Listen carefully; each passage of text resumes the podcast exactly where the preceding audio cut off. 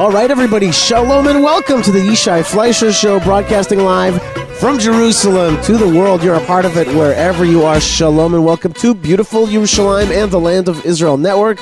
As I look out from uh, Yeshivat Pardes, I see a crane outside of Jerusalem. Jerusalem is being built. Yes, ladies and gentlemen, it is happening in our time, and you're a part of it. Thank you so much for joining us uh, as I started saying, I'm at Pardes. That means it's time for Spiritual Cafe with Rabbi Mike Feuer. Rabbi Mike, shalom and welcome. Oh, it's so great to see you, HJ. It is great to see you. It is great to see you. And uh, we recorded early last week. That means that we haven't seen each other in a while. It's great to see you. I'm very excited to study with you the Torah portion of Toldot. Um, a a um, I, I was thinking about about how oftentimes I say like this is one of my favorite Torah portions. The truth is, this is not one of my favorite Torah portions in a weird way but it is one that's very entertaining and complex. And when I say it's not one of my favorites, eh, God forbid, do not understand me. The Torah is equal. Every word of it is exactly equal to another word. Every letter is equal to the other word. And there's so many lessons here. But what I what I was thinking when I was thinking about saying this to you, I was thinking, why? Well, why is that? And that's because uh, this is the Torah portion that I would say is the beginning of conflict. The truth is, every single Torah portion has had conflict. Every single one. If it's Bereshit, that God was upset with the world itself, and, and the, the, the Adam and Eve, uh, the, the, that whole issue, and, and then, of course, the Noah and the destruction of the world, and, and the uh, Tower of Babel. Uh, we've had conflict in, in Lech Lecha with the, with the kings, and Abraham's coming, and he's leaving his father. We've had conflict everywhere, but all those conflicts have been, and we also, of course, had a not very revealed conflict between Ishmael and Yitzchak, but it wasn't very revealed to us in the text. You, you kind of, it was lighter, okay? lighter. In this Torah portion, we begin an intra family conflict. And we're going to begin the story of Jacob. Jacob and Esau and this conflict and the and the lies and the tricks that we're going to see in this Torah portion are going to boomerang and come back later again.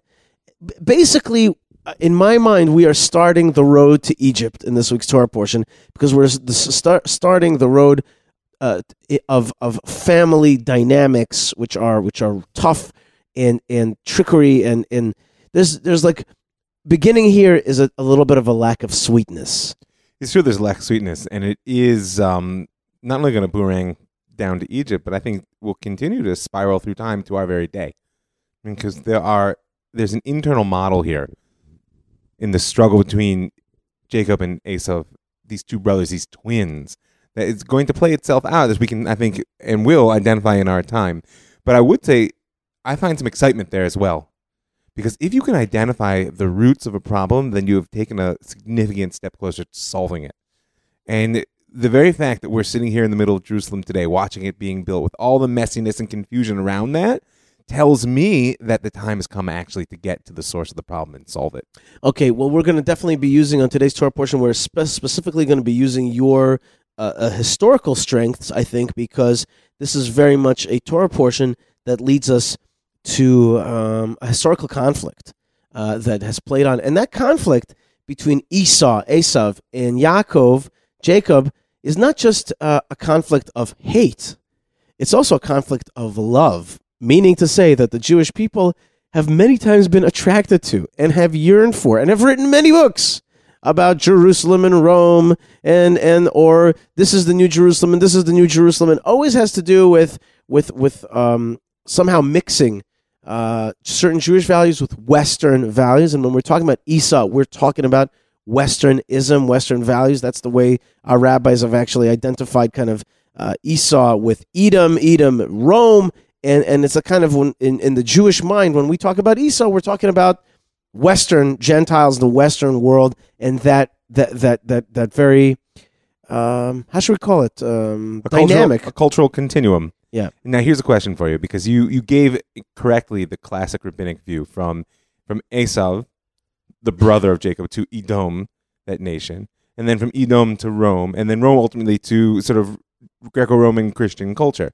Here's a question for you though: there's a missing link in that progression. Can you identify it? We know how you get from Esau to Edom. The Torah itself tells us that Esau is Edom. It actually goes out of its way twice well, emphasize. Edom is supposed to be uh, to our east here. Uh, south, southeast. right. The, the Nabatean culture, south southeast. Yeah, I mean, Right. the, the what we consider the modern day Negev in southern Jordan. right The capital is at Petra sometimes. across um, from the Red Sea, across from the Dead Sea. Yeah, but also to the south of us, south Right. of Judea. Um, Right, Edomians. exactly. That's uh, here. The you know Herod is an Edomian. So so and we know how we get from Esav to Edom, and we know how we get from Rome to general Greco-Roman Christian culture. That's clear when Christianity takes over the Roman Empire. How do you get from Edom to Rome? Mm-hmm. What do you think?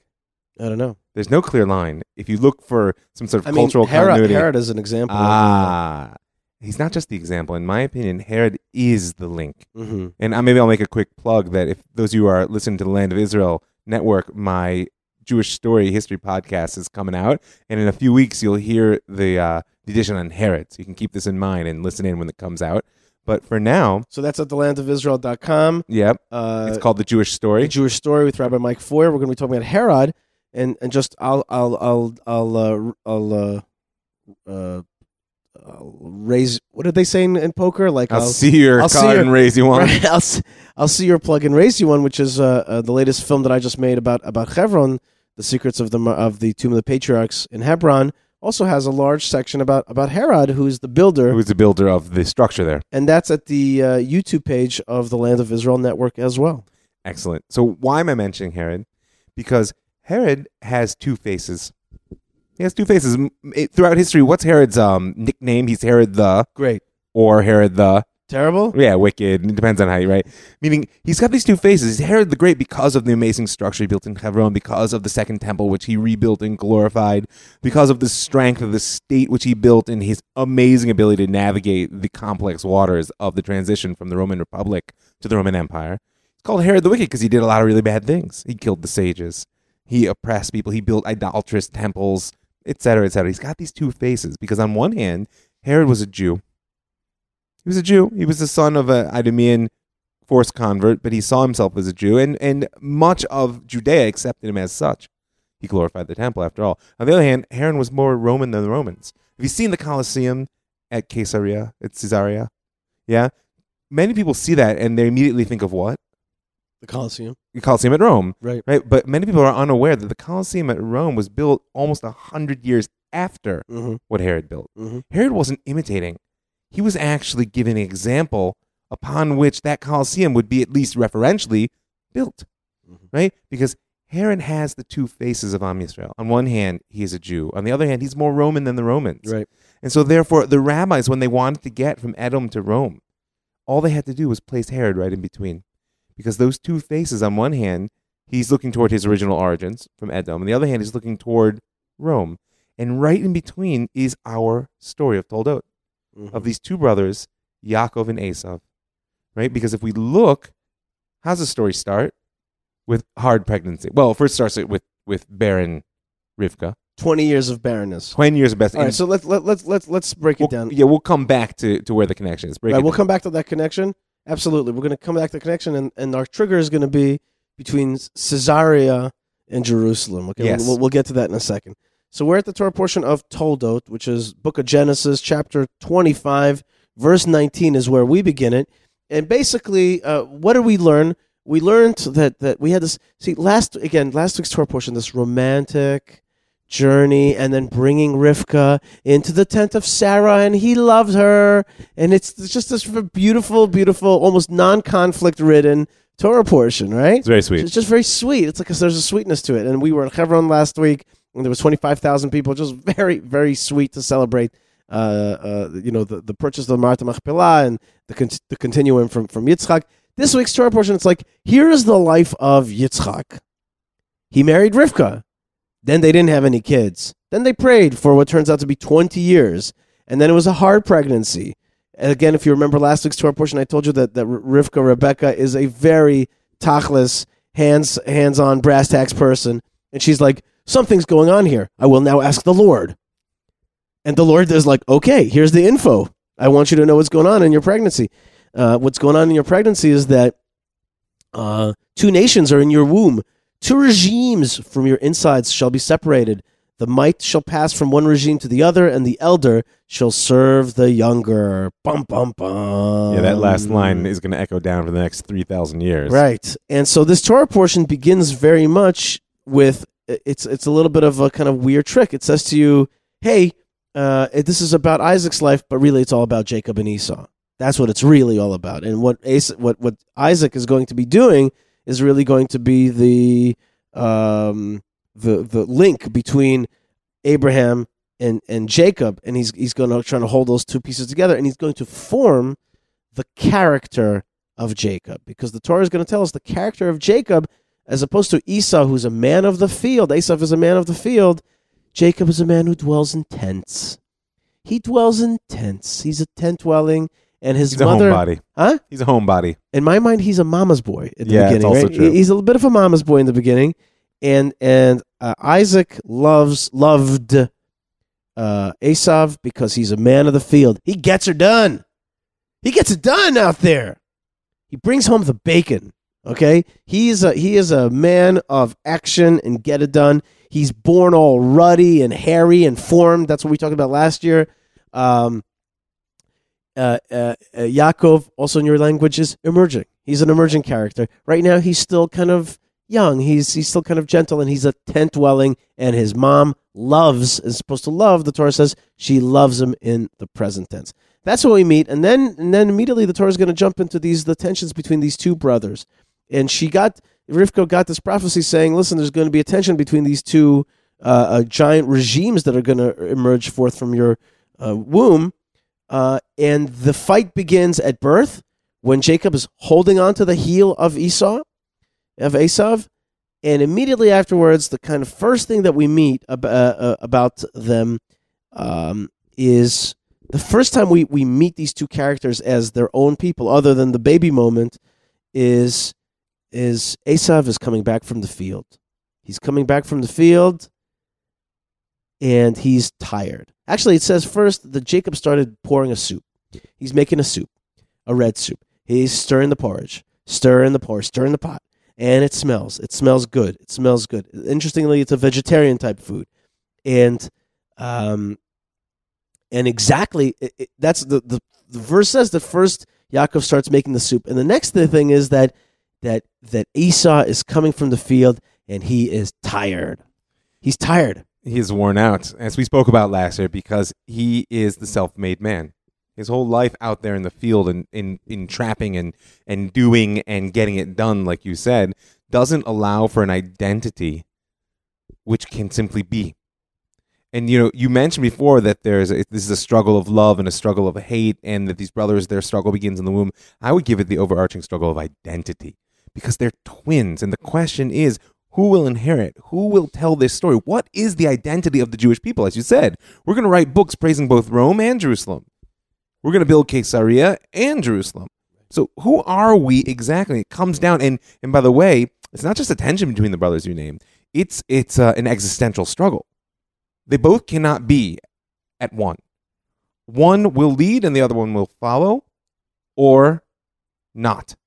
Well, these are big things that you're talking about, and yet it comes down to a bowl of soup. That's well, a little, no. that's a little weird. Well, it doesn't come down to bowl. It comes down to um, values. Is that Asav needs what he needs and he needs it now. He wants to drink the pleasure of life and eat it. This bowl of soup is an extension of what he's doing out there in the field, pursuing that moment and its richness and the amazing engagement with the world that involves, which might give us a hint we can talk about later about why it was that Yitzchak actually loved him. Right? But but Yaakov is is stirring the pot. He's waiting to see what's going to come up. He has a picture he's received sitting there in the tent speaking to his mother about where things are headed. He also is able to seize the moment, but but Esav doesn't get that. Esav thinks he's a you know a weak sort of uh, ineffective character because he doesn't understand that that constant action is no substitute for vision. Right? You can get a lot done if you're willing to engage every moment as it is, but if you don't have a vision of what you're trying to do, then oftentimes what you'll do is misfire, if not downright break something or spin your wheels. or spin your wheels. Right. And so what happens when he comes in in that moment is all he can see is the soup. And Yaakov starts to speak to him about the birthright because that's what they're struggling about. Yaakov, you said, was holding Esau's heel on the way out. Who's the older brother? So Esau is the older brother, ostensibly. See, it- yeah, ostensibly so, and and yet the the elder will serve the younger. Why was Esav? Sorry, why was Yaakov holding on to his heel? So Rashi brings in a bizarre midrash. He says actually Yaakov was conceived first, right, and that he is therefore the older brother. But just like if you took two marbles and you put them into a straw, right, the one they put in first, you'd have to take out second. So too, since Yaakov was conceived first and Esav second, Esav had to come out first, and so Yaakov was trying to sort of stop this confusion and hold Esav back so that the world would actually know who was the elder brother. But in doing this, he set the pattern that there is no elder brother of significance in the Tanakh who actually inherits. And and this struggle, who is the elder brother or who is the younger brother, right? Meaning, is what's important that I was there first, or what's important I'm I am real to what is now, goes to the core of the struggle between Judaism and Christianity throughout time. What's interesting also is that Jacob is, um, one could say, scheming, plotting, but certainly harnessing that energy. He's aware of of Esav's weakness, Oh, absolutely. and he's and he's entrapping, uh, or harnessing, uh, or or or really, um, as the British would say, being clever. He's being very clever here, right? Yeah, in that context, it's important to know a lot of people are very uncomfortable with his character. You know, first he he basically strong arms Asav in a moment of weakness and gets him to sell. What, what, but, but he never, but he never strong arms him. Okay, we're he- talking about no, he- but, but this he- is an important point. Exploits his vulnerability in the right, moment. but this vulnerability is ridiculous. Also, there's something ridiculous about it. We're talking about, and I mean this. We're talking about a bowl of soup here. Yeah. we're talking about a bowl of vegetable soup. I'm gonna die if I don't get right, it. Though. but right there's a there's there's a you're being a drama. You're being a uh, what do we say in America? Drama queen. You're like right. you're like you're like what's what's your deal, man? You you just you know how to hunt and kill, and we learn later you knows how to make food. So what's your deal? What where did your energy go? What what are you you're, you're th- th- there's something there's something ridiculous in the sale of of the bechora of the of well, the very illuminating because Esau's essence in that moment is revealed that he is passionate and powerful, filled with desire for the things of the world as they present themselves now, right? And and Yaakov has the ability to understand that that's a shortcoming. You might engage the world deeply, but you'll never actually you'll eat it, you'll consume it before its true fruits can emerge. maybe you're also you're also kind of uh, you're the way you're setting it up. It's uh, Rabbi Mike Feuer. You're setting up um, a tension also between the contemplative and the the the action. The, the, Not quite contemplative. I mean, Yaakov has that in him. He is the Ish Yoshev Ohalim, right? He sits in the tents and, and watch things happen. But it's it's more the difference between poise and recklessness. Mhm. Because Yaakov doesn't hesitate in this moment. Right. And we're going to learn more about Yaakov not hesitating. In any case, uh, so he's pouring him the soup, and the Medrash great image says that he like pours the soup down his throat. I love that. He, like, and there's the in the little Midrash says for kids, you have a picture of this wild man, uh, Hairy beast. And he's just laying back, and, and Yaakov is like pouring into his mouth. And by, by the way, interesting enough, he is feeding him. Yes, It is real. He is feeding his brother. absolutely. He, he's strength. He, he lives another day, right? He may even live a day to, to try to kill Yaakov, but he's going. Yaakov energizes him. He did make him a good soup. He didn't poison the soup, right? He made him good soup. He he did nourish him. By the way, again, it interests me that it's a non-meat soup. It just interests me because Asav is like this meat-eating character, Mhm. you know, and he gives him this like vegetable. You know, there's subtext here. There's a lot of times uh, he gives him a kind of I think there's also a reality of the context in which to they tame live. him. I mean to say. I hear it, but they also have to remember the reality in which they live is the vast majority of their food came from lentils and wheat. yeah, but at the end of the tour portion, we'll we'll, we'll see a nice meat dish. Coming no question, out. they were pastoral. right? I think it's also important to to note that that Yaakov, in this sense, is is redeeming um, an overarching human archetype. Right? We've we've spoken a little bit before about how people like to look at sort of comparative Near Eastern uh, mythologies and say, "Oh, see, the Torah is nothing unique." Right? There was a Gilgamesh flood story, and there was a so Yaakov is the trickster. You know, it is a, a dominant theme. If you do a little bit of cross cultural sort of mythological analysis, see that the trickster is a very important character. But but here, because Yaakov doesn't stay Yaakov, but ultimately, as we'll speak of in weeks to come, becomes Yisrael, he is consistent with the Torah's theme of dealing with the world as it is, but showing you how to redeem it, how to lift it up, and not be left in that sort of cross cultural comparative mythology of saying, oh, look, that's what it is, that's what humanity is, and that's what it will always be. So you better know the archetypes so you know how to deal with people. No, no, no. This story introduces us. Yes, we know how it is. You know, Yaakov is able to have that poise in the larger picture that allows him to manipulate his brother here. And we're going to see the true story of manipulation shortly enough. But we know because we've read this story before is that that he will be challenged and even broken around this and ultimately what will emerge is Israel a redeemed way of relating to the world uh, or or uh, a word I like to say if you don't like the word redeem, which is graduate to another level, reach Yes. another level, hit Absolutely. another level. Okay, so now we're in the Torah, chapter twenty six of the book of Genesis. We're talking about the split between uh, Esav and Yaakov. Suddenly, the Torah is going to come back to what we thought was the original theme, which is Yitzchak. Right? We have this forefather Yitzchak. He's a silent type, seemingly. You know, uh, he had a had a hard childhood had a wild, wild moment there in childhood. Maybe he was 37 years old uh, at that time, according to the Midrash. and and I'm talking about the binding, of course. I'm talking about coming up to uh, the Temple Mount with your father, being um, uh, tied up and and almost sacrificed, according to the plain text. And as we talked about last week's show, actually being sacrificed on a mystical sense um, and being this the the rabbis will will liken Yitzchak to a perfect offering, and he's going to be disallowed by God from leaving the land of Israel. You don't need to leave this land. You never need to leave this land. You don't need the experiences, the worldly experiences. You don't need that. I want you to stay here. I want you to be almost. I, I don't need you to be wise and worldly. Your I, I your your silence and your your simplicity and your even your your rock like hardness is fine. You don't need to soften it. You don't need to, to, to learn about the world. And so God is going to tell him, don't leave the land of Israel. Stay in this land, inherit it for the sake of your father who kept my commandments. That's just one bit that we learn about Yitzchak. And the next bit is that he's going to go down to the Philistines, uh, not in Egypt, uh, in, in Philistia, basically, uh, and which is around where Gaza is today, the Gaza Strip and uh, it, it seems like the old tale, but a little harsher than the old tale. Meaning to say, he's going to go down and and and and his wife is very beautiful. We already knew that, uh, and and they're going to they're going to be interested in his wife. He's going to say, "She's my sister, worked for my dad." I hope we've heard this here. story before Right. And later on, uh, later on, they're going to see that she's not his sister, and this is where this hard Yitzchak that we meet. It says about him that he's laughing with his wife, having some kind of relationships with her, and again, you kind of re- remember the softer love relationship that we talked about. That Yitzchak loves Rivka. He's mitzachek with her. He's playing with her. He's laughing with her. So it's there's a sweetness in that word. In any case, uh, Avimelech, the king of the Philistines, says basically, "Hey, you know, uh, um, we almost took your wife. How could you have done that?"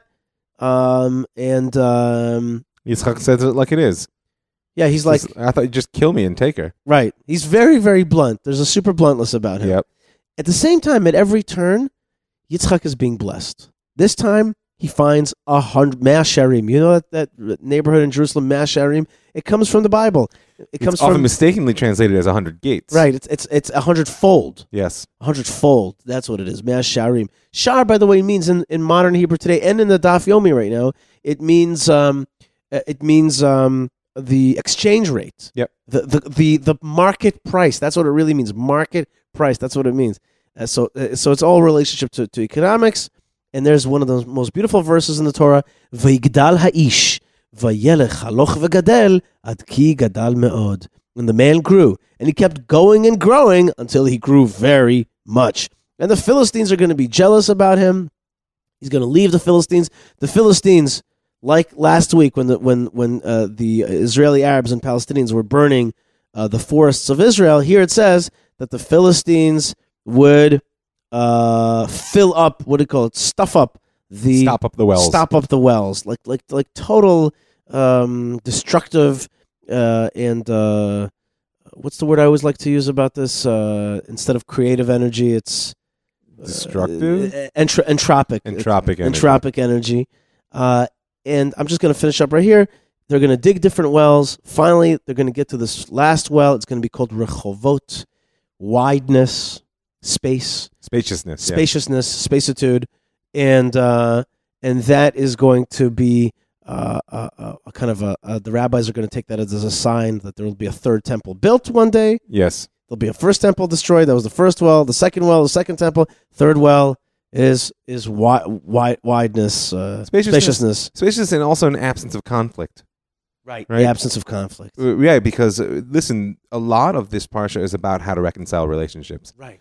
right? Because on one hand, Yitzchak moves in with the Philistines, and when things are tough, it's quite fine for him to take shelter in their land. He, because he's so successful, they start to feel crowded, and he says, "Fine, I'll move on." But but there's been a seed of jealousy There's planted. jealousy, right, There's there's been a seed of jealousy planted. They basically follow him first, like you said, stopping up the wells and saying, "No, no, no, move on." And then when he finally gets to a wide open space, they eventually, what do they come to him and say? "Oh, wait, you have to make a covenant with us because we see that God has blessed you."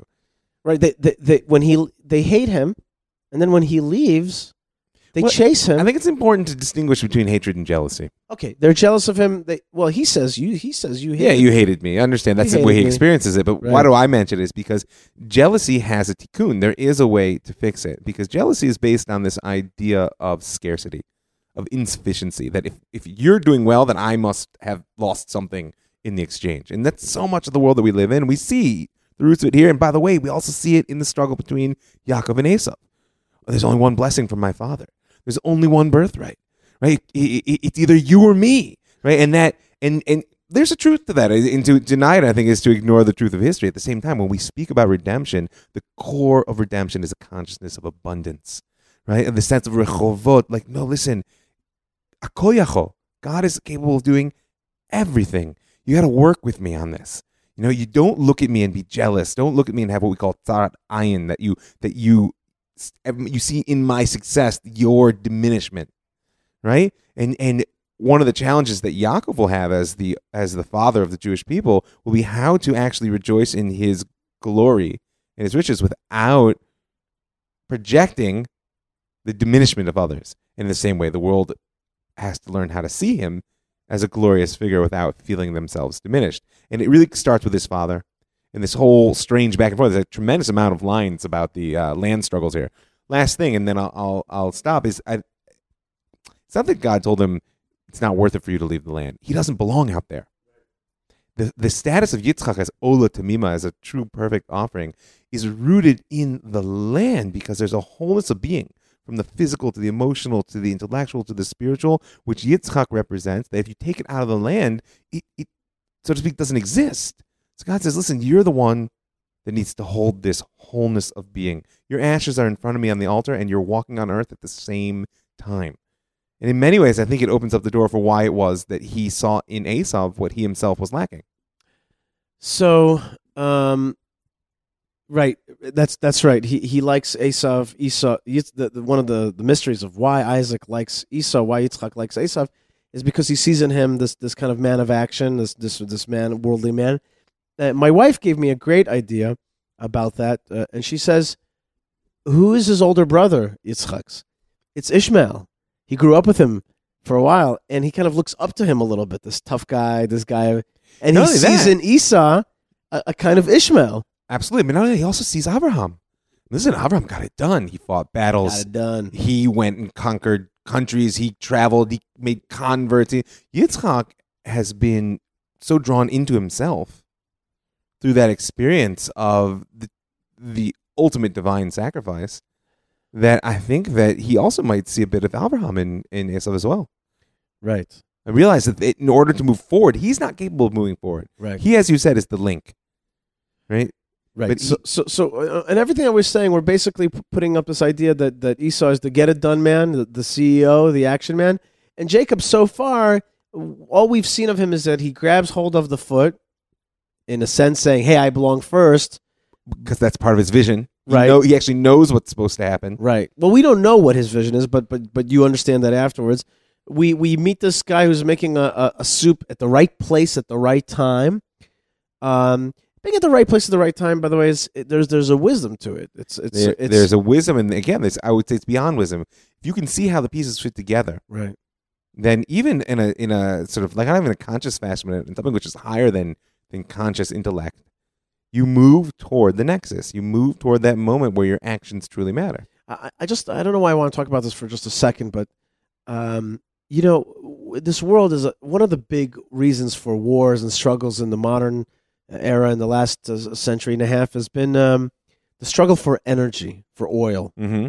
and who has oil and who doesn't have oil, and basically who has fire burning. Uh, uh, chemicals in the ground that petrochemicals that, that you could use to combust and move and, and win armies and, and move your society and, and make money. And I'm always I'm always amazed at the fact that we actually have a nuclear fireball just a few million miles away, and it is raining down Massive amounts. of massive amounts of nuclear heat and energy all the time and it's like it's like we don't know how to harness it yet. The world doesn't know how to harness this free clean energy that is just beaming on our face. You could just just sit on the beach for half an hour. Your face will be tanned. Uh, you know your your car uh, uh, what do you call it? The steering wheel is going to be hot very hot. Okay there's there's a tremendous amount of energy. We don't know how to use it yet. And this is what i'm talking about with jacob. He like he sees esau coming out of the field. He knows that there's a thing here. He knows that there's a thing to harness exactly at the right time. So I'm working on a project right now. There's right like now. science in here. Do you, do you see what I'm saying? yeah, there's a I'm- science. I'm, in working on a project right now with someone on uh, on sources of Jewish textual sources on solar energy, and he showed me a video of the Lubavitch Rebbe, Shalom, in 1981, speaking about the importance of solar energy. I- incredible because what he says that anybody who ignores solar energy is mazniach bracha. That You're basically abandoning a bracha. That this is a huge bracha that God it's staring you in the face, like you said, and we don't even see it. And I think that that is so much of the power that you're identifying in Yaakov is, is he sees the bracha that's staring him in the face, and he can't figure out why no one else sees it.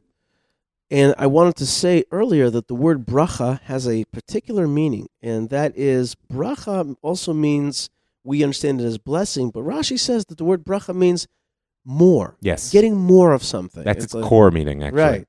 Like Because like, blessing doesn't have any meaning. What's it doesn't have blessing a mean? blessing. I don't know what that means. That blessing Right. means more good stuff.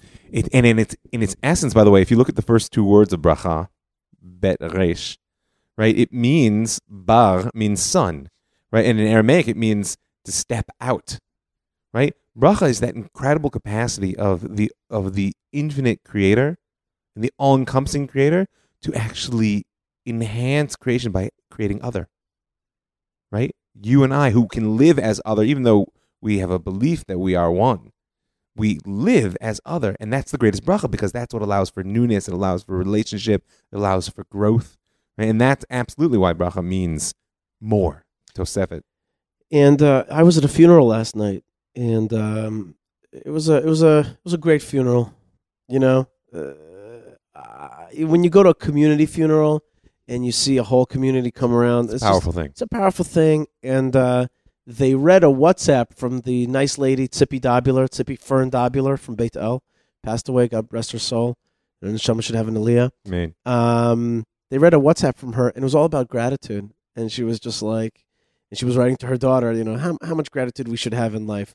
That's also part of blessing. Uh, it's it's a door to blessing is is gratitude. for sure All right, folks, you are listening to the Yishai Fleisher Show, Spiritual Cafe. Rabbi Mike Feuer joins us here at Pardes, and um, um, it is about to rain here in Israel. We've had a very Hashem. since since we spoke. I think there was a whole a fire thing that happened here. it has been since we spoke 500 fires were were uh, hit this this country. Many of them, not all, but many of them were were of arson nature, t- terrorist arson. Um, tremendous destruction. Uh, for example, uh, the guy that prays next to me in shul this morning told me that he had been in the army for three days. He came back home. He said to his wife, "Let's go rest a little bit. Let's go to your brothers in uh, in um, Neve Tzuf." oh and they were out there and then friday night they had to get into pajamas turn on their cars and leave town because a fire basically destroyed 18 houses and, and hurt many other ha- houses in, in that area one of the ter- terrible stories that people should think about if they want to try to support those who've been hurt by these fires is Yoram Raanan. You know who he is? sure The artist out in Beit Meir. 40 years of work lost when his studio was destroyed. that's wild that is And Beit. Meir was devastated. right Some of these towns were really, really, uh, very, very badly hurt, and that was uh, that reminds me of the verse in this week's Torah portion that they stuffed, they stopped up the uh, the wells, this kind of destructive energy instead of a creative and procreative. Because when you energy. destroy the land on which you stand, you hurt everyone. There's Right. there's nothing positive or life giving about that. Right. Um, and um, you're listening to the Land of Israel Network, and I want you to write me an email, yishai at thelandofisrael.com, yishai at thelandofisrael.com. I got an email from Steve who says, Shalom Yishai, enjoy your talk from last week on Hebron. Your wife is a hoot, and from Texas too. It was eye-opening to hear you and Rabbi Mike talk Torah. One of my favorite parts last uh, of the last talk was about Rivka falling off the camel. We miss that reading in English. Sometimes when you read in English in translation, not sometimes, every time, you really miss a lot of the the many dimensions that. Um, uh, wh- what did what did Doc uh, tell? Um, what does Doc tell? Uh, uh, what's his name from Back to the Future? Michael J. Fox. He he plays the character. I, I forgot. I'm not holding. So he always he says you got to think fourth dimensionally, you know, and and it's uh, it's always hard to to think fourth dimensionally when you don't understand the language.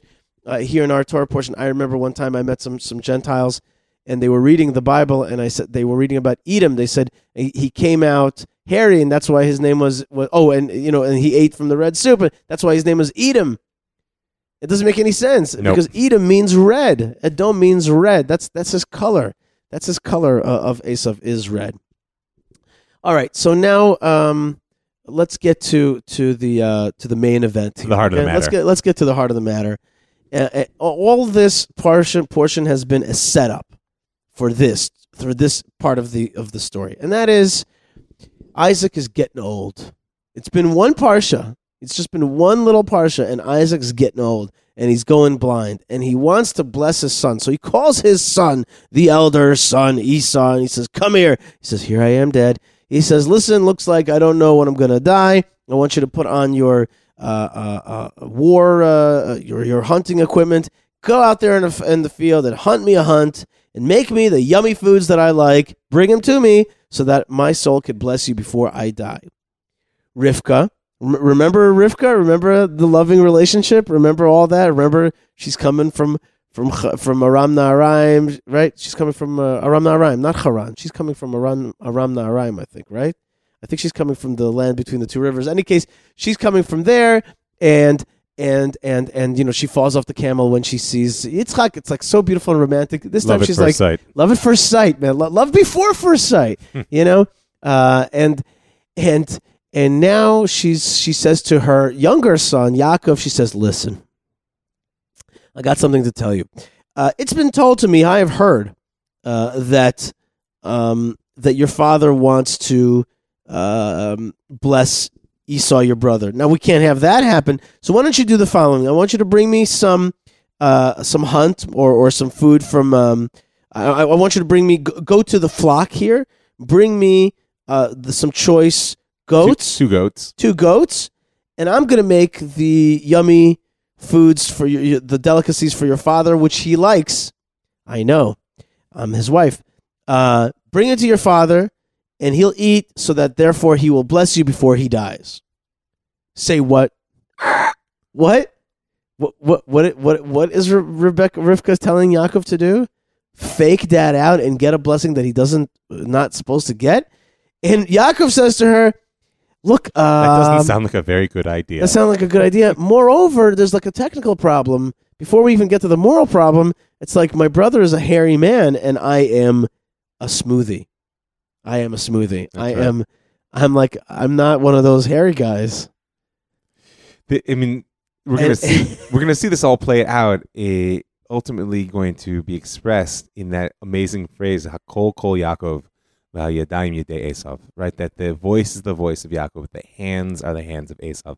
And here you see it is Yaakov understands is that listen, I'm the idea guy. I'm the idea guy. I, I, I got the vision. Right. But listen, I know my brother, he gets it done. And and ultimately, by the way, this is a bit of the vision of redemption. Is is that that that you know, we as a people, Baruch Hashem, you look out the window, you can mention the crane. We also get it done. But but so much of our power is in our inwardness, in our closeness, in our actual small intensity. Right? That isn't going to shape the world brick by brick right? And and learning how to deliver that vision to the world as a whole, so that people with the the might of their hands can actually reshape the world in God's image. That's our task. That that vision of the Kol Kol Yaakov, that it's his voice and ultimately will be the hands of Esav that build is is going to follow us down through the generations. All right, we're gonna we're gonna see that in just a second. Um, But that's what he fears. he fears he fears the the he fears first thing he fears being a liar. He fears uh, being. Uh, uh, this is a crazy situation that his mom is sticking him into. And again, this is the Rivka that I love so much. She's this Rivka of like no indecision. well, not only that, but she's the one who heard from God. She's an architect. She's an architect, but don't forget at the beginning of the part, she heard from God. Listen, the the elder is going to serve the younger. this is a little bit like Joseph. Do you, do you see that? It's a little Josephy in that, in that she has a vision for architect, an architecture for time, Mm-hmm. and she's going to follow through on it, even if it means crazy hoops that don't make sense. Yes, she's going to play it through without any without any doubt, kind of. because once again, and I think of also the discussion we had about um, Eliezer Eved Abraham, like holding on to the Brit Milah. It's like don't be deceived by the events that are in front of you. Stick with the picture. I've got the big picture from the before these kids were born. I knew who was in charge. I've been raising you, Yaakov, to have that vision, and I see you have that vision. And and and now's the time because vision is meaningless if it stays in the tents. Okay, so so uh, meaning to say, it's time for you to Make your move. You, you got to make a move. you got to make a move here. And and uh, what I want you to do, she she takes out these special clothes of of of of Esav, and there's a lot of midrashim about these special clothes. Are these the clothes of Nimrod? These are the original clothes that kind of change shape. They change uh, like they visually look like other animals and other things. Uh, but it's got these special clothes, these very very special clothes, and and she puts on his. Uh, but the simple meaning, she puts on uh, skins of goats uh, on his hands and on his the scruff of his neck, and she sends him in with the food. So it's like mom's taking care of everything here. She's dressing you up, she's giving you the food, but you got to go get that blessing. You gotta play the part. you part. Gotta you gotta you you you remember what you did with with Esau that you were the in the beginning with Esau when you were the right person, at the right time with the right food. You just knew how to attract them with that red soup. You got to do the same thing now, and it's with food again. This is a big food parsha. This is the food. This is the food parsha. Okay, We'll be having lentil soup for dinner. right. Um, and and he goes in there, and uh, uh, Yitzchak immediately there's there's this crazy tension here, because you're like, oh my god, this is crazy, and you have this blind father with the power to bless, and and the first thing that that Yitzchak says to to to his son, he says, "How come you got here so fast?" And Yaakov makes a a uh, type of mistake, quote unquote. He says, "Because your God helped me, showed up for me, uh, showed up from before you. He was he was there for me. He he helped me get this thing." So immediately that sends a little bit of, of some suspicion. He says, "Why don't you come over here and let me feel you? Because uh, you may be Esav or not." okay, and and he comes and he and he and he and he touches him and he touches his arms and the back of his neck. Do you understand what Esau must have been like if goat's hair Go hair. fooled him. fooled him and fooled Isaac? And he says this famous phrase, as you said, "Hakol kol Yaakov vayadayim yadei Esav." The voice is the voice of Jacob, not just the voice, but the words, the way of talking. The things that you're talking about is the voice of Jacob, but the hands are the hands of Esau. Now, my take is a little bit different than your take. Yeah. I think this is the ikar of the blessing. I think this is the real blessing. He says, now you're where you needed to be. Yes, you've got the vision, you got the heart of, you got the voice of Jacob, but you needed those hands of Esau to get it done in this world. And now that I see that you're being tricky on this level, that you're willing to do stuff, you're willing to put on the garb of Esau in this lower domain, now I could bless you. Now I like what I see. So now let's go back to Herod, because because this is exactly where the rabbis get it. See, he had the hands of Esav. He was building. He built the Colosseum before the Colosseum was built. Right, that amazing structure that you get to spend so much time with there in Hebron, right, will become a, an archetype of architecture, and yet he lacked the voice of Yaakov. Mm-hmm, mm-hmm.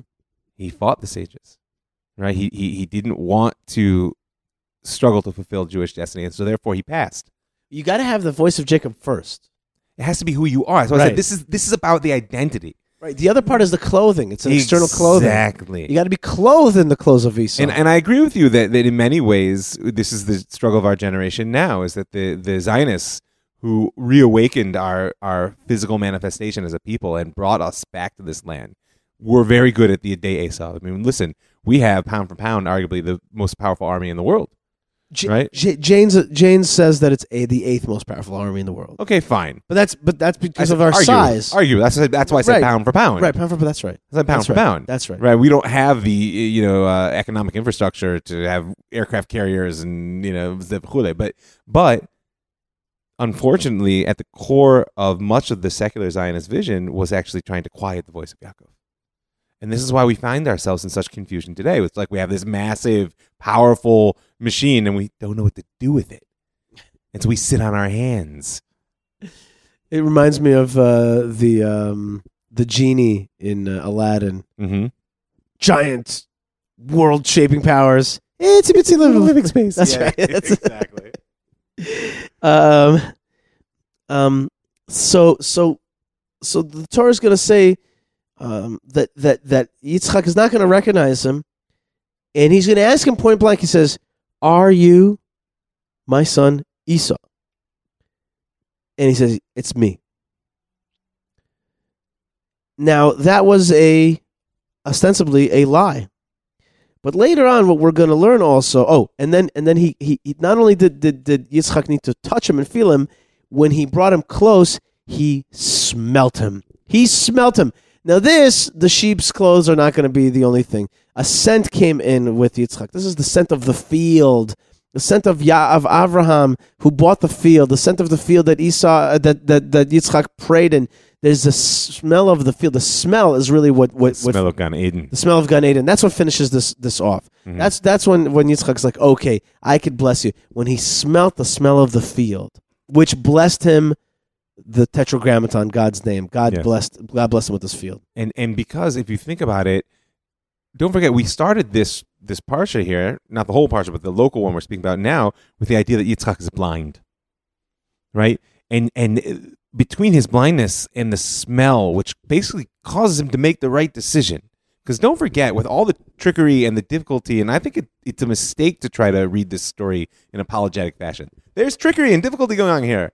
See it, embrace it, Right. and and know how it plays out Right. right? But um, but it's critical because what was it that attracted Eve to the tree? It looked good. It looked good. Right. It looked good. It looked good, and then she touched it Right. and she tasted it. Right. You know what she didn't do? She didn't didn't smell, smell the fruit. Right. That's why our sages teach us that smell is the only sense which remains preserved from its Edenic ideal.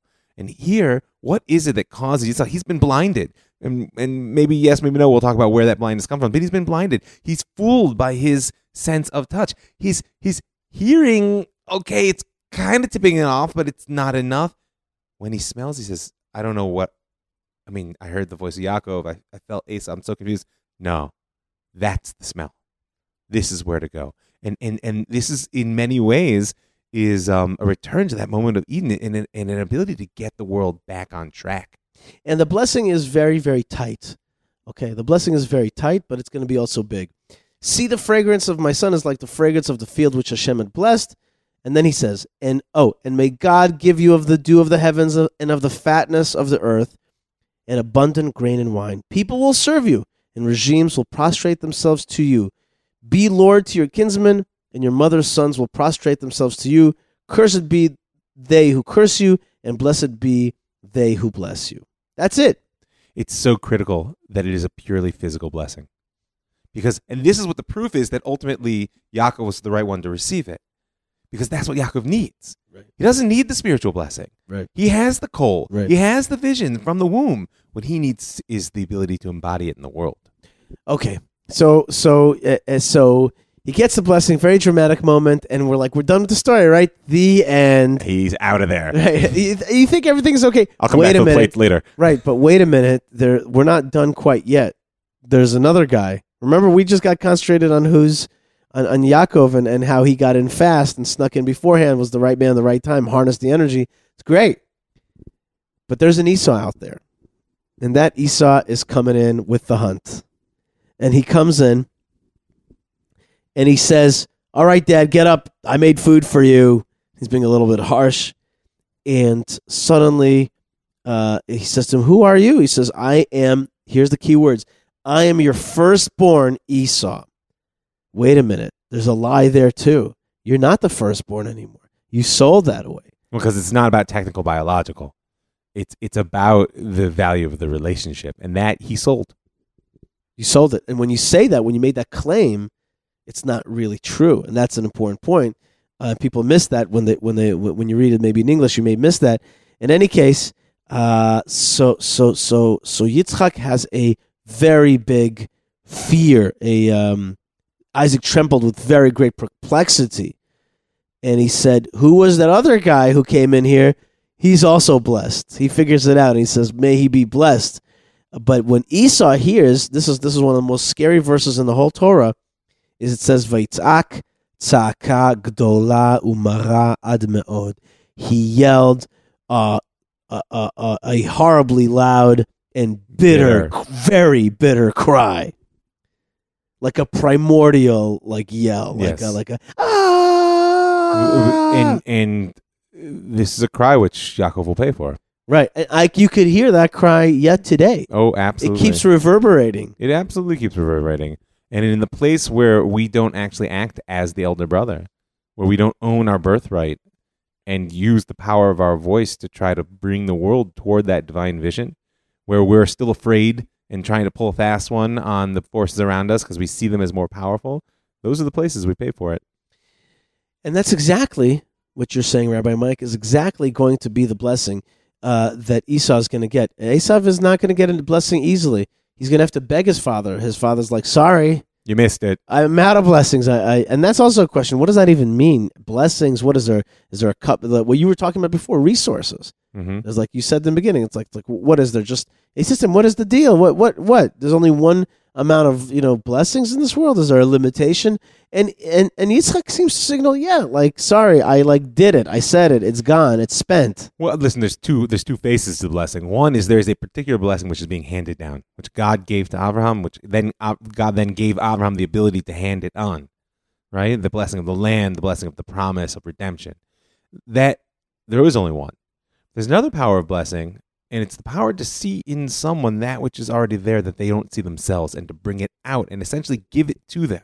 And that's the second one that ultimately Yitzchak is able to reach a little bit deeper and give to Esau. So let's see what does he give him. Okay, so so he's going to say to him, and and you and you and you and you have to feel a little sorry for Esav here. Uh, More than a little. Yeah, you're just like, well, it, it it depends on your on your character traits. You know, me, I'm I'm a little like, I'm I'm a little harsher. I'm like, okay, you know, sorry, buddy, you're you're you've been bad. You you do bad things. You don't deserve the blessings, and and and it's actually only only. Uh, on- only only a blessing that you were able to lose out because had you been able to get it had, had Hitler been able to win you would dominate this world in an evil way you don't I don't I don't feel sorry for you and I know you want me to feel sorry for you but the text does make you feel a little sorry for him I have to admit he says to it he says to him was it do you only have one blessing my father bless me too my father and he raised his voice and cried the Torah wants you to be like come on Come on, Isha. Even you can feel bad for Esau, can't you?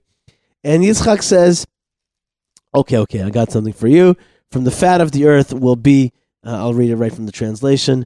Uh, Behold, of the fatness of the earth shall be your dwelling, and the dew of the heavens from above. By your sword you shall live, but your brother you shall serve.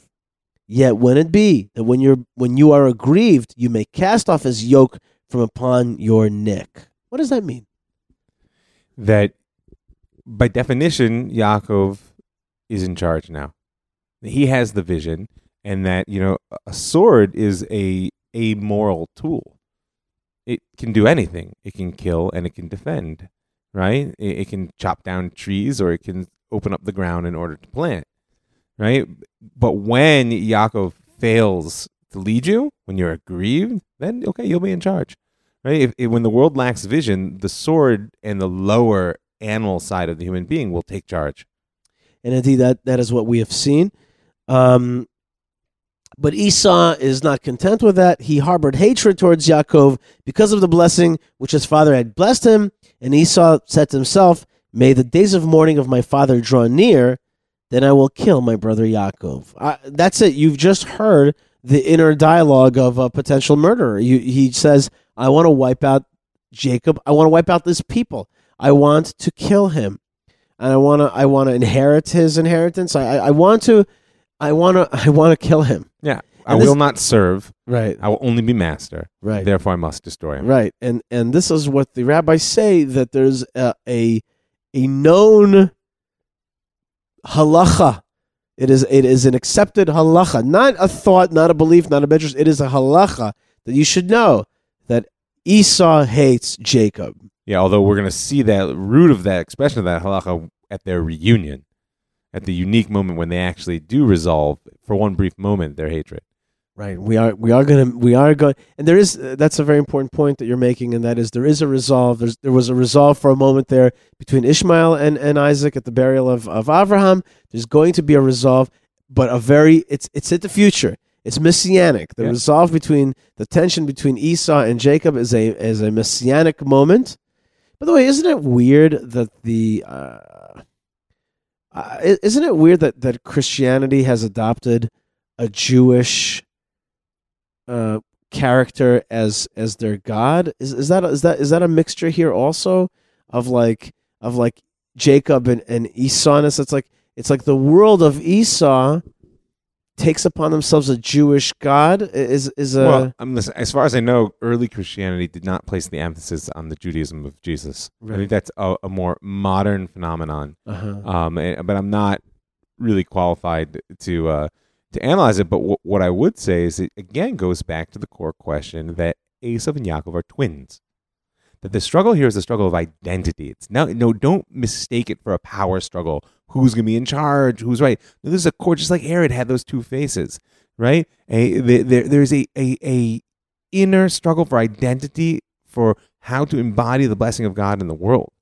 And ultimately, the resolution that's going to have to happen is to decide what is that Kol, Kol Yaakov? What is that voice that's Right. speaking? and and we also go back to the verse in uh, in in Noah, which is uh, Yishkon Yafet Boale Shem, like Japheth, which is also the the Greco-Roman world, is going to dwell within the the, the tents of uh, of Shem as the the greater godly idea is going to control the world.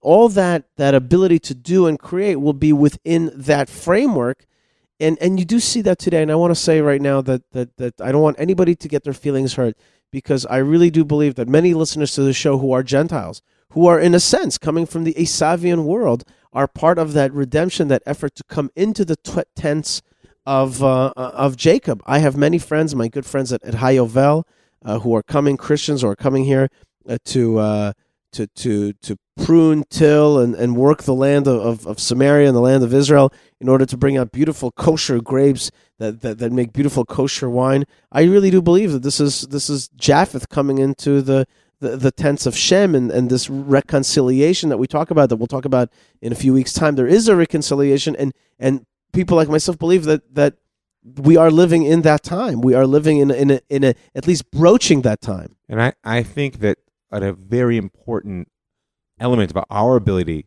as Jews to to accept that love and to join into that partnership is the fact that here we are once again rooted in our land. That that that we are not um, sort of this sort of ephemeral voice echoing in the corners of another culture, but that actually once again embodying ourselves and being able to stand with dignity and embrace the world in the fullness is critical element of that redemptive ability then to join with the nations of the world into building that divine vision. if we don't have the tents of Shem, you can't come into it. That's the, true. the land is the key. You have to have that, and you have to have that self confidence. Mhm. I, I say what you just said a little bit in, in the same thing, but in a, just a different way, which is that when we're living on their lands, they say, "Hey, Jew, you listen to our story. Listen to Madison. Listen to Washington.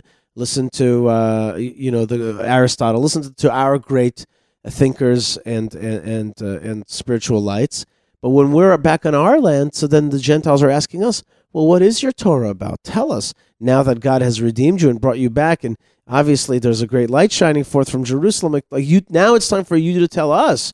In the meantime, we've been you- you've had to listen to us, but now that you're on your land, we're all ears. And the challenge of our day is learning to speak to them because we've been speaking to ourselves in whispered voices in the corners for so long Right. is that we have to a little certain degree forgotten how to really project and uh, it's our task for today Well, well, we're going to talk more about that when we talk about the transition between Jacob and Israel. Okay, but but uh, be all that as it may, we're not there yet in the Torah. In the Torah, uh, you got to run, boy. You got to run, squirrel, because you are in trouble. And that is Re- Rebecca comes to to Yaakov. Now, I don't know if I mentioned this beforehand. Yaakov says, "Mom, I think I'm going to bring a curse upon myself and not a blessing." She's like, it'll be fine the curse is on me the curse is on me. Don't worry about it. Don't worry about it. It's gonna be fine, fine, fine. Don't no curse, no schmurse. I'll take the curse. and then she says well listen it's probably a good idea to run away you gotta hightail it out of here. I'm sorry, boy. maybe it was a bad call What, but but wait, what, mom? But I'm a tent dwelling, mama's boy, soup making person. I'm not ready for no. You gotta roll out of here. Your brother Esau, you really just ticked him off bad. Okay, so you gotta go now out of here. It's just like every nightmare of Jacob's is going to come true. Instead of being blessed, he's going to be cursed in his mind. At least at first, it's like it's like you kicked. Like I've lost everything that I know. lost his brother lost his father lost his home Right, and lost his closeness to his mother. yeah absolutely So everything is going to go uh, uh, the, the bad way. Just just so you know, though, at the end of the Torah portion, there is you would have thought that uh, Rebecca and Isaac were never going to talk to one another again. Nothing of the sort. She again comes up to him. She says, "Listen, I can't stand the the, the local women for Jacob. I'm going to die if he if he marries them." So Isaac is like, "Sure, honey, no problem." You know. He, he says, "Jacob." He says he blessed him again. He said, i have a him, good idea right that's right right this is like this is like a big fat Greek wedding you know the, the man is the head but the woman is the neck right so she so he says right exactly he's like i've got a great idea you gotta take you cannot take a wife from the canaanite women i want you to go to padan aram uh, where is Padan Aram? Isn't that isn't that the Aram yeah, Naharaim? it's, That is it's probably in the sort of Turkish area of the headwaters of the Tigris of the Euphrates. Right. So he says, uh, uh, he, and he gives him a blessing, and he says to him basically, May Hashem, uh, may, may, may he grant you the blessing of Abraham to you and your offspring with you. May you possess the land of your sojourn, which God gave to Abraham. And he sent him on his way. And um, Now get out of here. no, no, get out of here. And uh, again, we also see that Esau marries women that are uh, that are not to the liking uh, of of his parents. So he's going to go. Th- th- there's there's a split here, and and and we just we just got a kind of picture of we just got a kind of picture of, of the, the tension between Esav and and and Yaakov that is not reconciled here in this week's Torah portion. But that's going to be more or less the end of Yitzchak. What what is that about? I just I wanted to ask you at the end, like like that's all we know of this of this great forefather. What does he mean to us? Remember that I asked you this year that we try to get a good grip on who the forefathers and mothers are. Who is Yitzchak here then? Two things come to my mind. One is, as we said, the power of the link, right? And, and I guess they're really they're the same because the other that came to my mind was that image of his ashes there on the altar, and I think it's hard for us to relate to the power of what it is to do something not for oneself, for the development of one's place in history, but simply to make sure there's continuity, right? Yitzchak, he he left his selfhood there on the altar. He had his moment of absolute divine service, right? And we see it a little bit expressed in his prayer there in the field afterwards. But now his whole task here, as we see his everything he's all this maneuvering in this whole book, is to make sure that the blessing gets handed on. And and I see that it's a critical, critical element, as I've said so many mm. times, that whatever one may think of various phases of Jewish history and the various embodiments, and like I deal with a lot of very liberal students who have problems with the rabbis, and you know, like what, what I often say to them is, listen, whatever you think, if the rabbis hadn't done what they did, we would not be sitting here having this conversation today. So you must respect. You don't, you know, you take your time and your autonomy, do what you're going to do, but do not fail to understand that the dedication, the absolute dedication to God, which the sages had, and certainly which Yitzhak literally embodies, is what allows our story to move forward. given the way you just said it, it really the Torah portion becomes all about being able to pass it on, pass on the what this energy. You know what? Did you ever see the movie about the penguins with and the the the penguins in the snow? It's like this like documentary. Everybody saw Nope. it as a. It's it's this crazy I'm not so documentary media about these savvy. super su- super like uh, penguins living in like the uh, the Arctic, and they're passing this little egg between one another. The mom lays the egg, but then the father like ha- puts it under his own fat, and they have to carry it throughout the whole winter. This this this egg. It's like it's like you gotta you gotta somehow pass it on. You gotta get the blessings. You gotta catch the rays. And you gotta and you gotta stay safe. And now you gotta get out of here. That's right. All right, folks, we got to get out of here as well. So I want to thank you all very much. You are listening to Spiritual Cafe and the Yishai Fleisher Show with Rabbi Mike Feuer and myself, Yishai Fleisher, uh, here at Pardes. I want you to write me an email, yishai at the land of Israel.com, yishai at the land of Israel.com. Tell me about these Torah portions. How are they moving you? Tell me about the flag of Israel that you've a bumper sticker that you put on your car or you're flying or something like that. Tell me about the wine of the land of Israel that you're drinking. Tell me about the other shows that you're listening to. Uh, show me a picture of, of, of your kids and how you guys are growing and doing. It is a supreme pleasure to be uh, in your ears. I hope that you're listening to this before Shabbos and getting ready for the Torah portion, whoever and wherever you are. And it makes us supremely happy when you send us an email and give us a, a sense of, of who you are out there uh, and how you're connected to the story of the land of Israel. Folks, there's a lot of stuff, a lot of energies that want to block this light from coming forth. So when you let me know that you caught the light uh, from Jerusalem, somewhere out there, wherever you are, it, it, it makes us feel that, that that light is shining and, it, and it's affecting you wherever you are. So keep that energy strong. Rabbi Mike, I want to thank you so much. It's a pleasure. Shabbat shalom. Shabbat Shalom, brothers and sisters. Stay tuned, stay strong. And more great stuff is coming up right now. Me and Malka Fleisher. Stay tuned and shalom.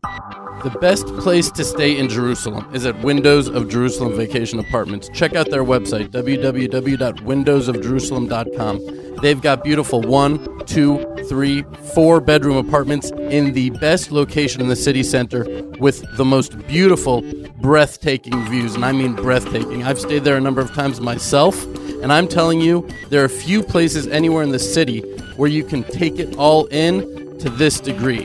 The view, the location, the great apartments, plus the wonderful staff will truly make you feel at home in Jerusalem. Book your stay now at windowsofjerusalem.com. נשאיר כולנו יחד, יש אמונה חזקה מכל הפחד. לא ניפול, לא נרעד, כי אנחנו לא לבד, יש לנו השם אחד. all right, folks, we're back here on the Yishai Fleisher Show, and now we're at the Laurie Ann Schwartz Bernath Studios on the Mount of Olives. That's my uh, home office um, studio overlooking the Temple Mount in Jerusalem. As I turn my head, there is the Golden Dome, great placeholder for that third temple. And we're in Jerusalem. We're at my house. That means we're also with Malka Fleisher, show hostess with the mostest. Yay. Shalom, Malka. How are Thank you? Thank you, Ishai. It's good to be back. Two weeks in a row. amazing. Yes, thank you, so, thank you so much. There was a, there was a pause from the audience, Yes. like wow, just- everybody yeah, was the- there was awe that we needed to let the space for happiness. Well, the truth is, the truth is, is I don't have too much time because we're we're recording right before I have to run out the door and go give a, a very special tour to a very special group. That group is actually Israeli college kids from University the University Universitat Bar Ilan, Univer- Bar Ilan University, and that university is the first in our project with an organization called Im Tirtzu, which is basically like a nationalist patriotic organization working on Israeli campuses to fight the post-Zionist, anti-Zionist narrative that takes a hold not in in the California campus, but actually here in Israel. So we are organizing with them to fight the Shovrim Shtika phenomenon. Shovrim Shtika, that's breaking the silence. They're bringing to Chevron and teaching the unnarrative.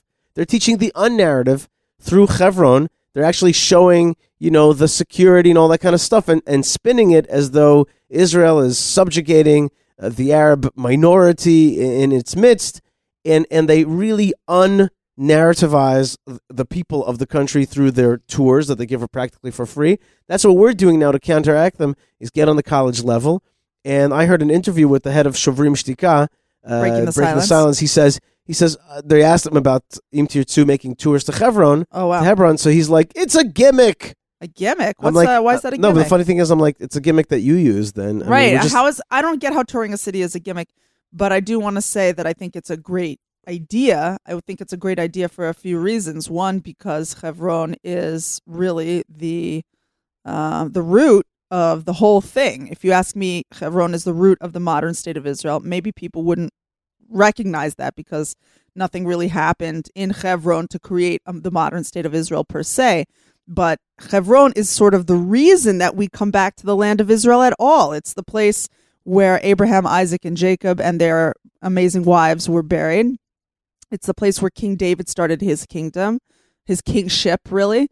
Um, and it's the the reason that the Jewish people cling on to this land. It's it's the testimony that God gave this land to the Jewish people, that the Jewish historical and cultural narrative comes out of this place. And I think it's it makes a lot of sense. You know, Ishai, it's not just Im Tirtzu that comes to Hebron. We had the chance to go just last Shabbat to for Parshat Chaye Sarah to Hebron, and we got to see the thousands and thousands of all kinds of different people.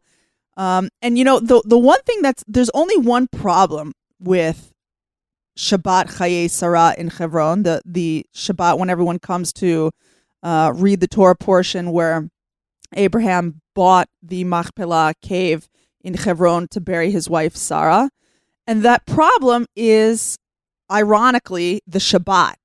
Because if you if we could bring video cameras in to show what's going on there in in Hebron, I think it would make a big impact on a lot of people. But it's Shabbat, and on Shabbat we don't use video cameras. We don't um, turn on and off electricity, things like that. There's many other rules. You can look it up on Google, on h.com, Chabad.org.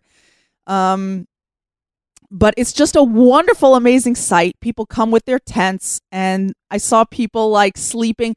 They turned off all the electronic kind of equipment associated with opening the car door, like so the light doesn't turn on in the car. And people were sleeping in their cars, like behind their wheels with sleeping bags and and just every possible little nook and cranny. People were sleeping on rooftops, eh, you know, lining the floors of people's living rooms who lived there in Hebron we have the honor of of going to Tel Romeda, which is the upper part of Hebron, uh, of Jewish Hebron, and it's close to the tomb of Ruth from the Book of Ruth, and Yishai, her grandson, who is the father of King David. Um, and we stay there every year. We stay with the Yahalom family, who make amazing chicken. No coincidence that we stay there. And uh, it was just a really beautiful. It was a beautiful time. They open up the Isaac room. There are basically The many, Isaac many Hall. the Isaac Hall. Thank you. There are many, many rooms inside um, the tomb of the patriarchs, which is five floors above the actual cave that no one is allowed to go into. Um, and some of these rooms are closed off to Jews most of the year, including the Isaac Hall, uh, the room that's there to commemorate the father Isaac. And so they open it up uh, 11 days, I think, a year. Is 10 that right? 10 days a year for Jews to be in the entire Machpelah. Not coincidentally, they do the same for Arabs. They open it up. Um, there are some days that they open only for Arabs, uh, or Muslims, rather, is the more right, correct term split between the Jew- Jews and the Muslims. right so there's the a Arabs. there's a certain and then the other t- days of the year there it's the the machpelah uh the marat machpelah is split in half sort of and jews go in their parts and muslims go in their parts so anyway we went into the isaac hall and there's this one um kind of hole in the floor which is protected by like a beautiful grate like a metal grate and there is a line on the men's section and the women's section behind this this grate and hole in the ground the entire Shabbat because this is a hole that goes down into the actual cave. Um, and you can take a whiff of the air that comes out of there. They say that is the opening to the Garden of Eden. So you can take a big fat snort of the air of the Garden of Eden there. And I, I try to make a point of doing that. You say a little prayer. I always whisper a hello to the forefathers down there, and I pray that my children will be like them. Um, yeah, so it was just a great time. Ate a lot of chicken, saw a lot of people.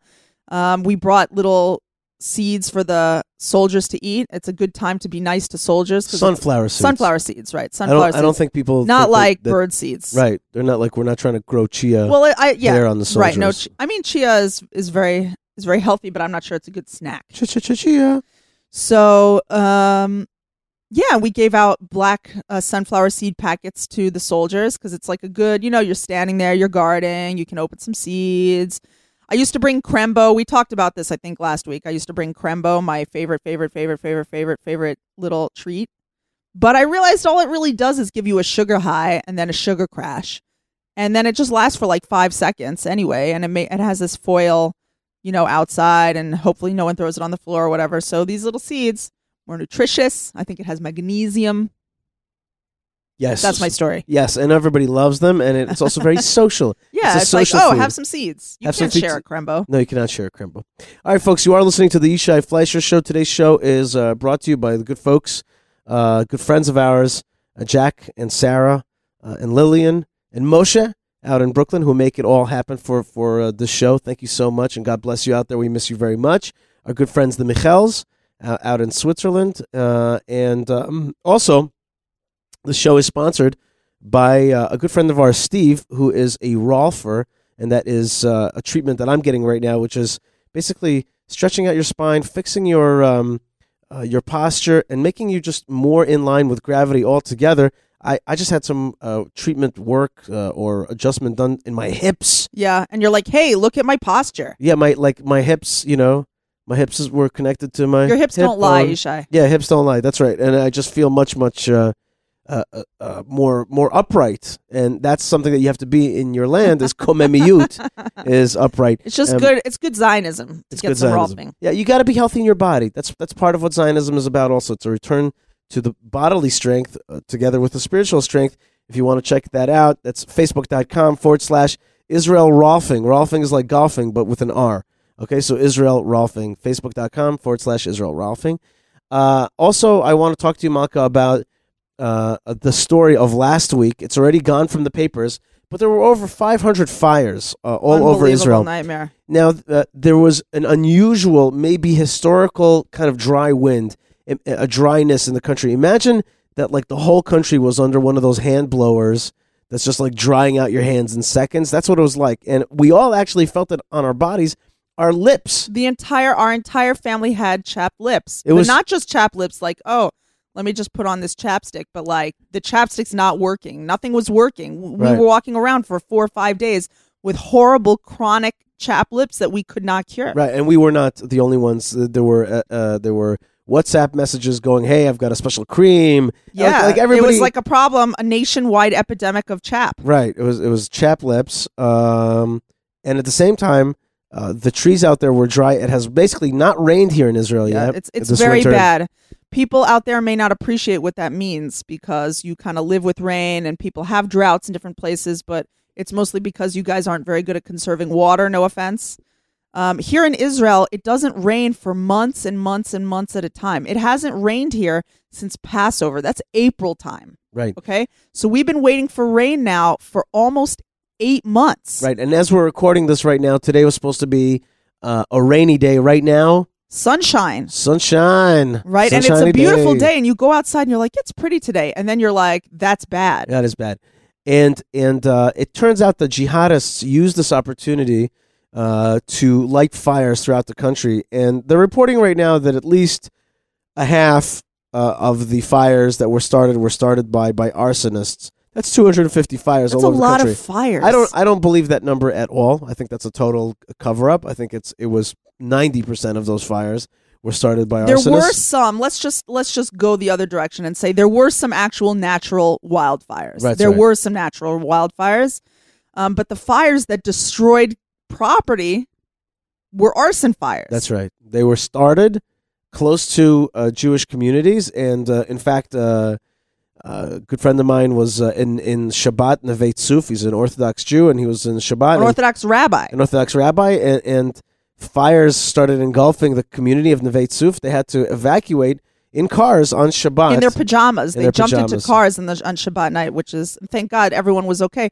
And you know, the last time we had this big Carmel fire, which honestly doesn't even compare to the fires that we had now, there was horrible loss of life. So you really have to commend the fire department, the nationwide fire department, and you have to thank God that nobody was was killed, God forbid. And I I understand that injuries, most injuries were not terribly serious. Right. Now, now so thank God for that. But but there were many people who lost their homes. Apartment buildings went up in flames. Right. ho- homes went up in flames. I know of an art gallery that was destroyed. Neve um, Neve yeah. Lost 18 homes, just 18 homes. Right? Can you imagine what that is for a families, like, second? and let's homeless. just say that you have insurance, okay, and you and that covers everything. It's like, and what about your grandma's, you know, uh, wedding ring? And what about your baby pictures? And what about your marriage certificate? And what about your eh, your wallet? You know what I'm saying? What Right. about your your you know love letters that your husband wrote you? Like these things are gone, and my heart breaks for them. You know, I I can't imagine what it would be like. And Isha, you know, it it's sort of like disappearing out of the news, um, and that's a that's a real shame because these people are going to need a lot of help. And I hope that that in upcoming shows, maybe we will be able to talk a little bit about how we can continue to help these people who will be needing a lot of support. Very good point, Malka. I want to concentrate one on one more aspect of this fire, and that was how the how some of the news media covered it. Um, it turns out that uh, that the Palestinian Authority sent a few fire trucks to help put out some of the flames, and immediately the news story shifted to something like this: a tragedy, a natural tragedy, a natural disaster struck Israel and Jews and Arabs got together to fight the flames. It's a story of coexistence and oneness at a time that tragedy strikes, we all come together. That's what the story was basically. It was on the Times of Israel. It was it was kind of touted everywhere. I spoke to some people who were fighting fires. They said, "Look, the Palestinian firefighters we oftentimes are the ones going into Palestinian Arab towns in Putting order to help putting out fires. fires. They don't know what they're doing really. They don't have a good equipment. It takes it takes very serious they training. just came to get a little experience. Right. Well, no. What they really came to do is to actually create this kind of story. Mm. And in truth, the story is not that at all. The story is that jihadism, the idea to destroy Israel within the framework of jihadism, was uh, what what motivated uh, um, uh, hundreds of fires to be started by young jihadists. And the Palestinian Authority is one that teaches this idea often uh, and very strongly through their media outlets and through their Facebook pages and through their sermons. And that's exactly what happened. And the covering of of uh, of that true story with this uh, narrative that really we're all together and one and and you see we we, we, we, we we can coexist and all we need is peace.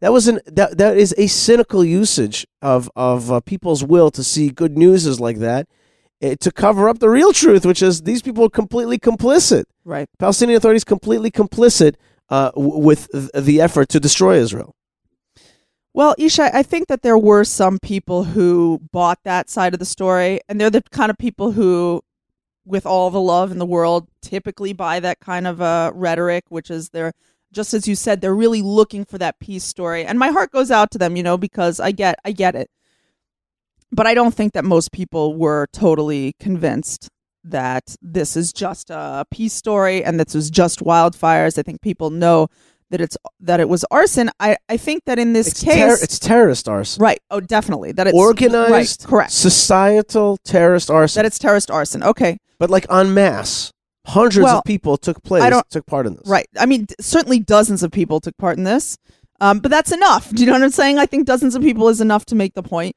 Th- wait, wait, and let's remind our listeners, Malka, that hashtag Israel is burning Right. was burning through the Twitter right, sphere. absolutely, and as- people were very happy. right. Right. The people who were behind that were very happy.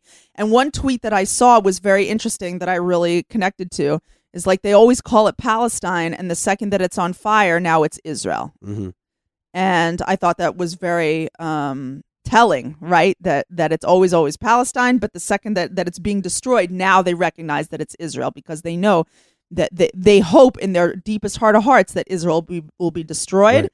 and that's their whole goal. And this was really trending on do. Twitter. It was. It was. Uh, Right, right, and it made the news that it was trending on Right. Twitter. Also, um, we have to maintain a clear head in these moments and to understand what the what our real goal is, which is you know, if you're looking for a peace story and you're looking for a good news story, let it be that the Jewish people came together, that they supported these people in their time of need, that they outpoured with money, with clothing, with food, with with old refrigerators, with I- I'm sorry. You know, sorry, but not Malka, the I have to- story. I have to disagree with you. Like, yes, I know we're going to do that stuff. Yes. I know we're going to do that.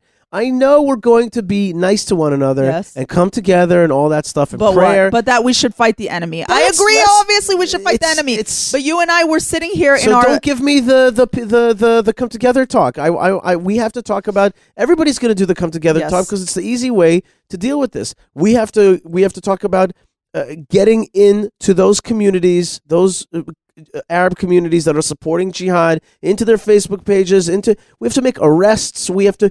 Take away Arrests are people's, happening. Take away are people's happening. citizenship or residency. We have to take Yes. that away. We have to punish here. Yes, we have I to. We have to fight fire with fire. We have to have a fire of rage that comes out of here, and that's what I'm keep on trying to talk about. We are constantly being t- a rage is being taken away from us. We're not allowed to rage anymore. We're not allowed to even get upset anymore. You you, you can't even like you can't get angry. You can't say, you know.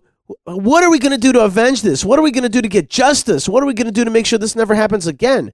Those are three different levels, okay? But we got to talk like that. Instead, it's always like, oh my God, we got to help the people, and oh my God, we came together. It's so beautiful. It's like, forget it for a second. We were just under massive attack. That's The right. whole You're country right. was was was was right. was our forests were burned down. The little animals lost their homes, and the big animals, the people, lost their homes. And and it, it was a horrific attack of people within our. And these are, by the way, mostly Israeli, Israeli Arabs. Arabs. Correct. So let's let's like look at this in the face. You're right. Look You're at right. it in the You're face. Right. You're right. I looked it in the face, and now what? Now what? Ma- make As us your ta- regular person talk who's about it on listening your to radio this show. Okay. Yes. do something yes. that you can, whatever you can. Don't Yes. allow them to, to. Don't. That's why I'm talking about this as a media story.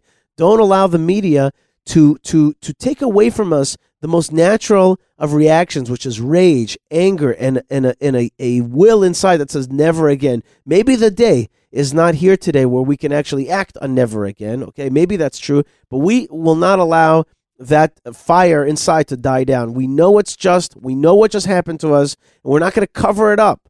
We're not going to be like you know. We're not going to be like. Uh, uh, you, you know, victims of trauma who just don't want to talk about it and just want to move on. We have to say no. This was a horrible thing that happened, a great injustice. We and we have to. It's it's ac- actually what you said right now, which is and now what? So what am I supposed to do with my frustration? I rather just keep going.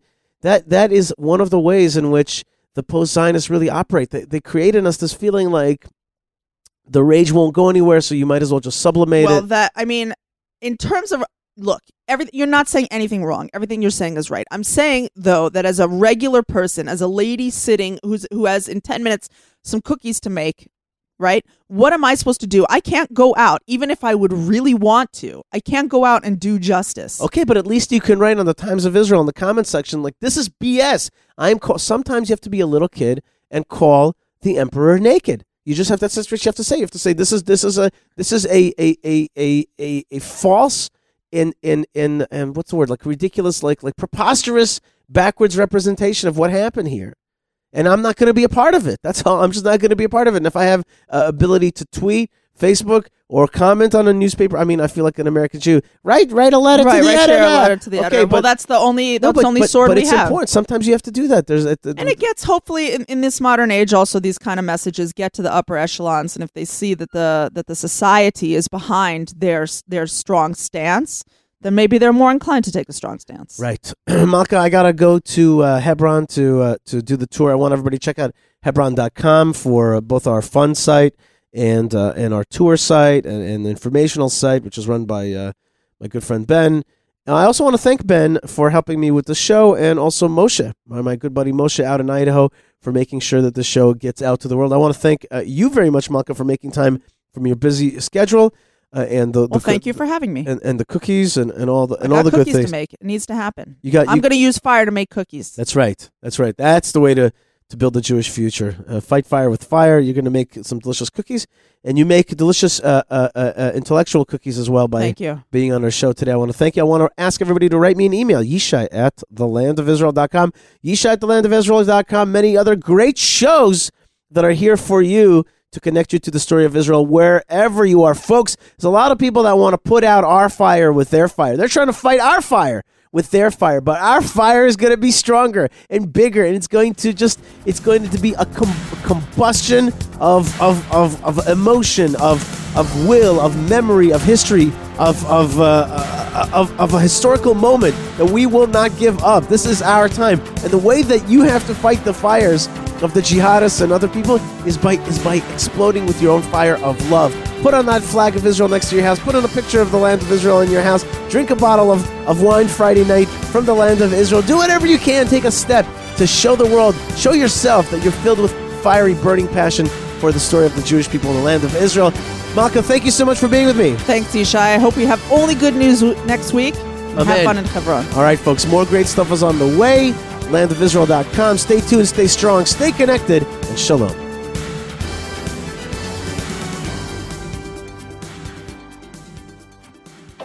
Rabbi Isaac Nissenbaum, one of the founders of the religious Zionist Mizrahi movement, wrote The objective of Mizrachi is the total revival of our nation in all its aspects, to revive Judaism in our hearts and to revive our hearts for Judaism.